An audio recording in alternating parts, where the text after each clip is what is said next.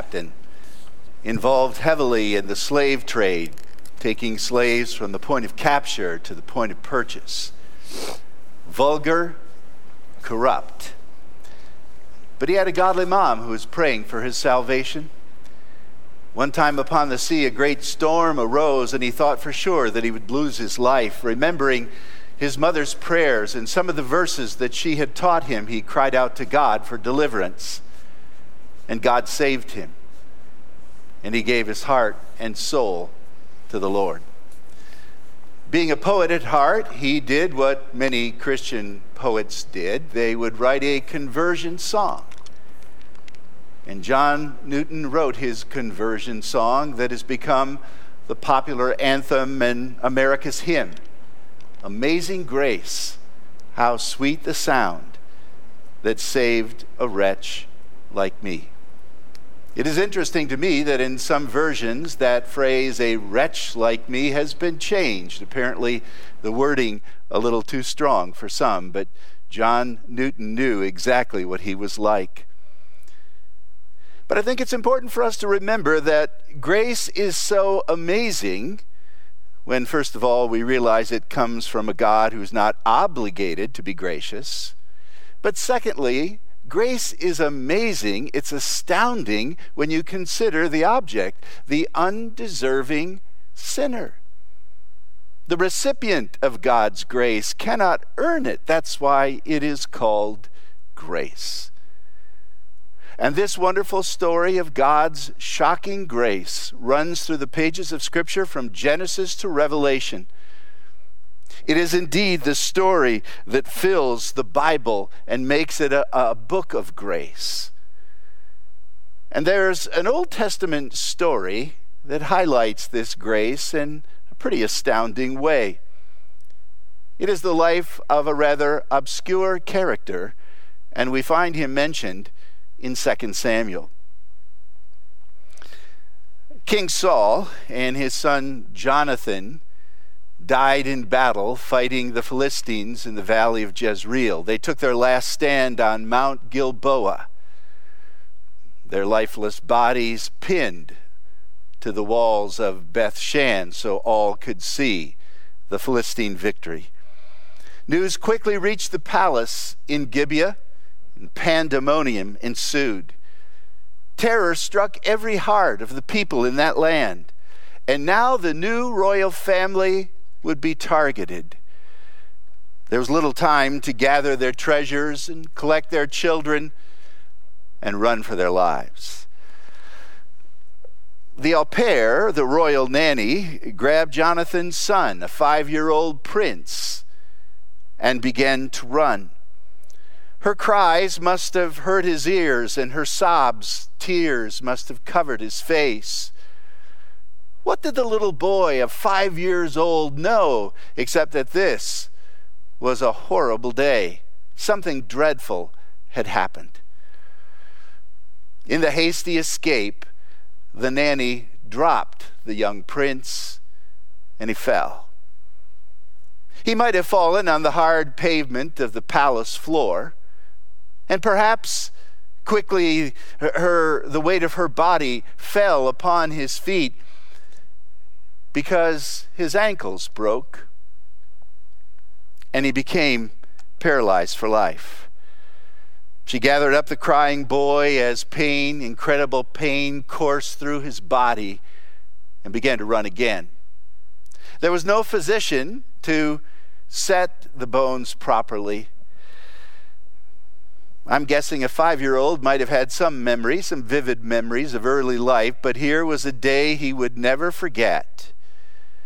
The scriptures describe it like this in 2 Samuel chapter 4.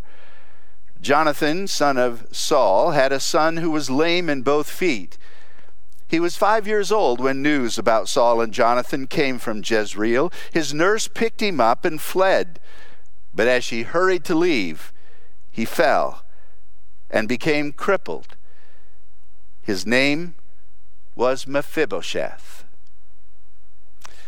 Let's simply call this the day of the fall.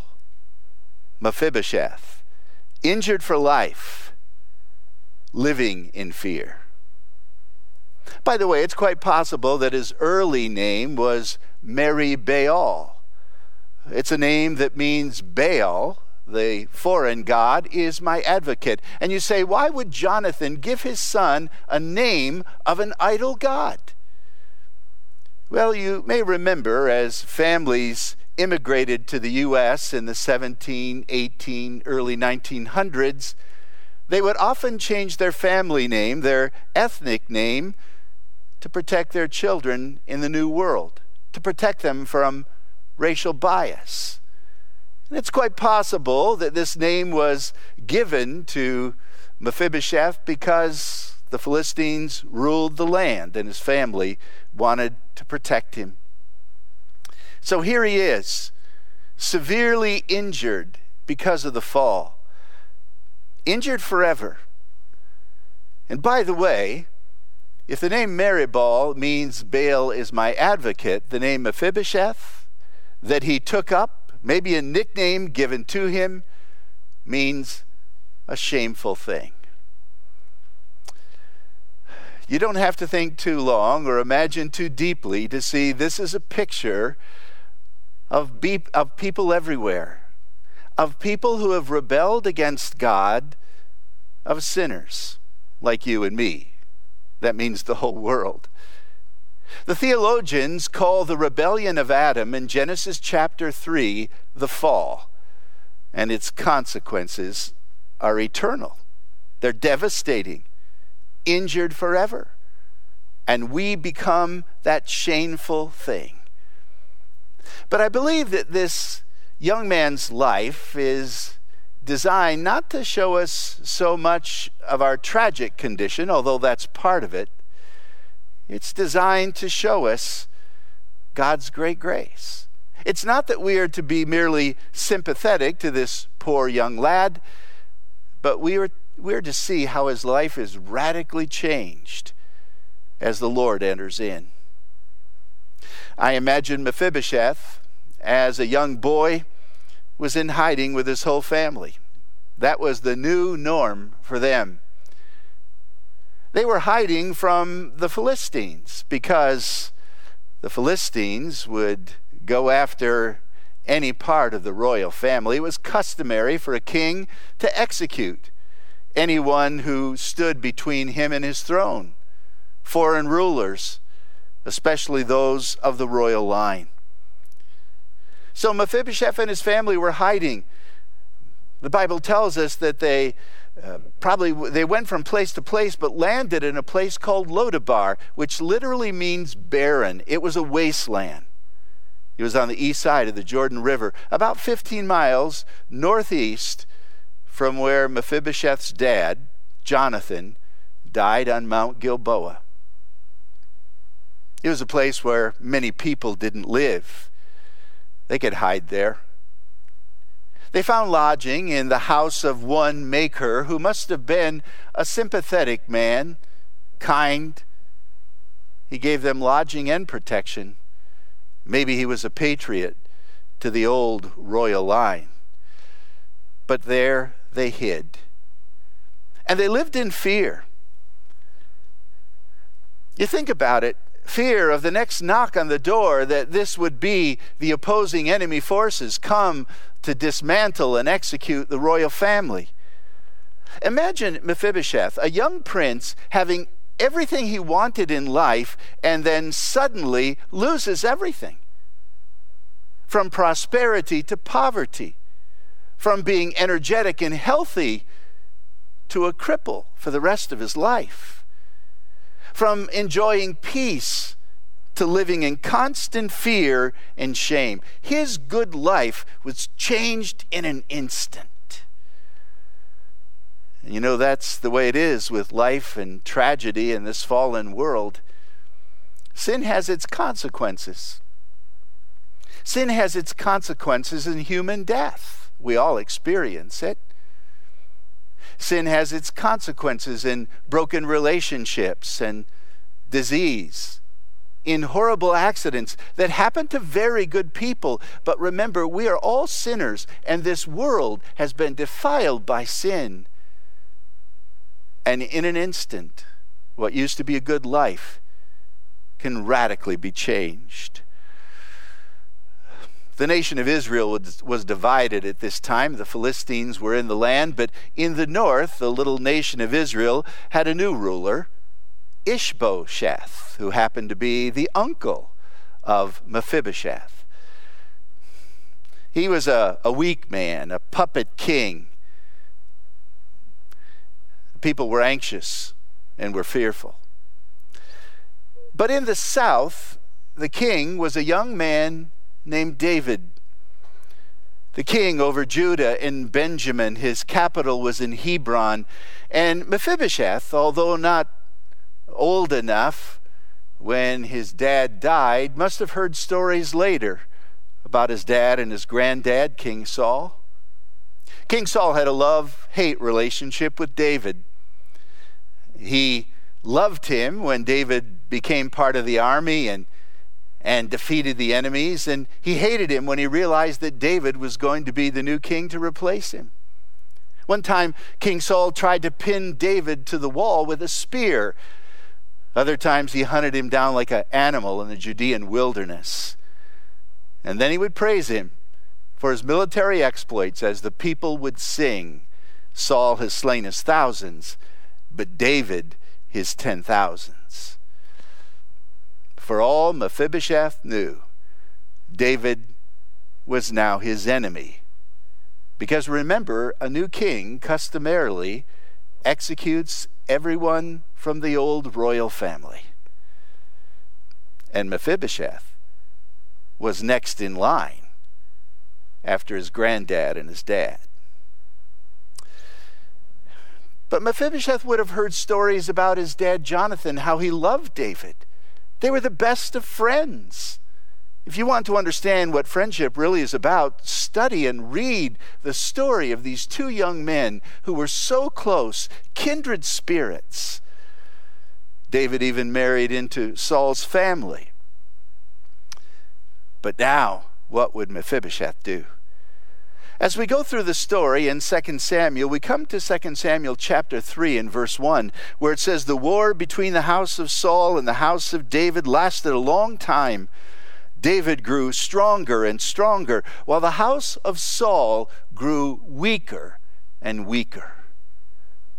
Mephibosheth, in his teens, now understood the fear, understood his plight, understood that his family and his house were wasting away and his time was short.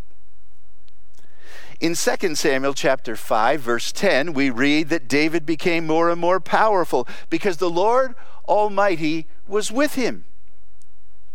And in 2 Samuel chapter 7 and I don't know that Mephibosheth knew about this, but God said to David, when your days are over and you rest your, with your fathers, I'm going to raise up your offspring, someone who will come from your own body, and I will establish his kingdom and his throne forever. I will be his father. He will be my son, and my love will never be taken away from him like it was Saul. And here's a wonderful prophecy from 2 Samuel 7 about the Lord Jesus Christ. We call it the Davidic covenant. It refers to the coming Messiah, and Jesus Christ is the one who rules on David's throne. And he is the one who comes to save us from our sins. In 2 Samuel chapter 8 verse 13, David became famous as he defeated all of his enemies around him. For the Lord gave David victory everywhere he went. Now imagine with me, as David became more powerful, Mephibosheth became more fearful. A teenager living in a violent world with a bullseye on his back. There were few days that were truly restful and quiet. The years of obscurity perhaps were bearable, if not di- distinguished. He was able to find a place and carve out a life for himself. He married, he had a son, he adjusted to life in the shadows, but the effects of the fall could not be erased. And every day he remembered what had happened to him. Every day he remembered who he was. Every day he felt that he was condemned, simply waiting for the day of judgment. And then strangers knocked on the door and disrupted his, his secluded life. At the door was a familiar face Ziba, his grandfather's servant. Ziba opened the door and he said, We're looking for Mephibosheth, son of Jonathan, son of Saul. Is he here? And with great intrepidation, I'm sure, he answered, Yes, I'm here. The king, King David, has ordered you, summon you to appear in his presence at once. Come with us. And that's all he heard. We'll call this the day of the call. The call, the summons, the order to appear before the king. I'm sure his heart was pounding with fear, expecting the worst. He was about 21 years old now and well knew what was going to happen. This meant his death.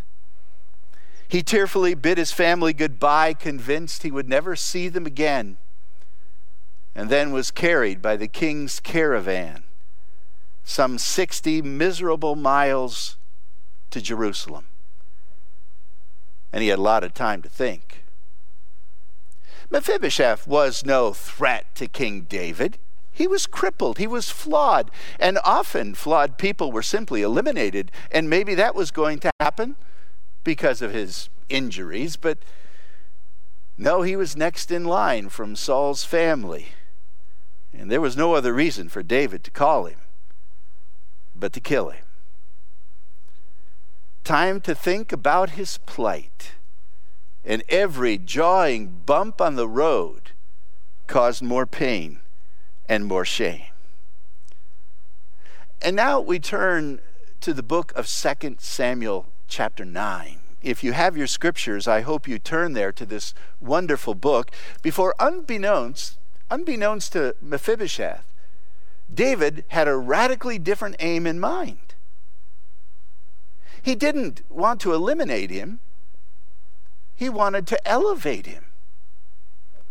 We read in chapter 9, verse 1 David asked, Is there anyone still left of the house of Saul to whom I can show kindness for Jonathan's sake? You see, the king sought him out to show him kindness. The king showered upon him the kindness of God for the sake of another for the sake of Jonathan. Because David loved Jonathan so much, he wanted to show that same love and kindness to his family. There was a servant, verse 2 says, from Saul's household named Ziba. He's the one who informed the king, Yes, there is one still left. Verse 3 He is a cripple, the son of Jonathan. But I want you to note in verse 3, David says, Where is someone from the house of Saul so I can show him God's kindness? The word kindness is found three times in this chapter, and it's described as the kindness of God, which now gives us the discovery of the main heart of the story. The reason for his biography to appear on the pages of Holy Scripture is so that you and I can see the kindness of God revealed to someone so undeserving. David's mission was kindness, and his motive for the sake of another. The great gospel story tells us that God so loved the world that he gave his only begotten son so that so that whoever believes in him will not perish but have everlasting life god loves us but it's for the sake of his son that he saves us. It's Jesus who pays for our penalty, it's Jesus who redeems us. So we read in verse 5 King David had Mephibosheth brought to him. One of the old translations says, fetch him. And he came from Lodabar, from the house of Machir, the son of Ammiel. And imagine when Mephibosheth walked into that brilliant, magnificent palace with cedar and gorgeous stone, intimidating, taken to a room to get cleaned up because he wasn't fit to go into the presence of a king, only to feel that he would be cleaned up to lose his life. And then when he comes into the presence of the king, verse 6 says that he bowed down to pay him honor. The Hebrew word can easily be translated fell on his face. That's a hard thing for a cripple to do, a painful thing to do. Oh, he paid him honor and respect face down. Mephibosheth, David said, I am your servant, he replied.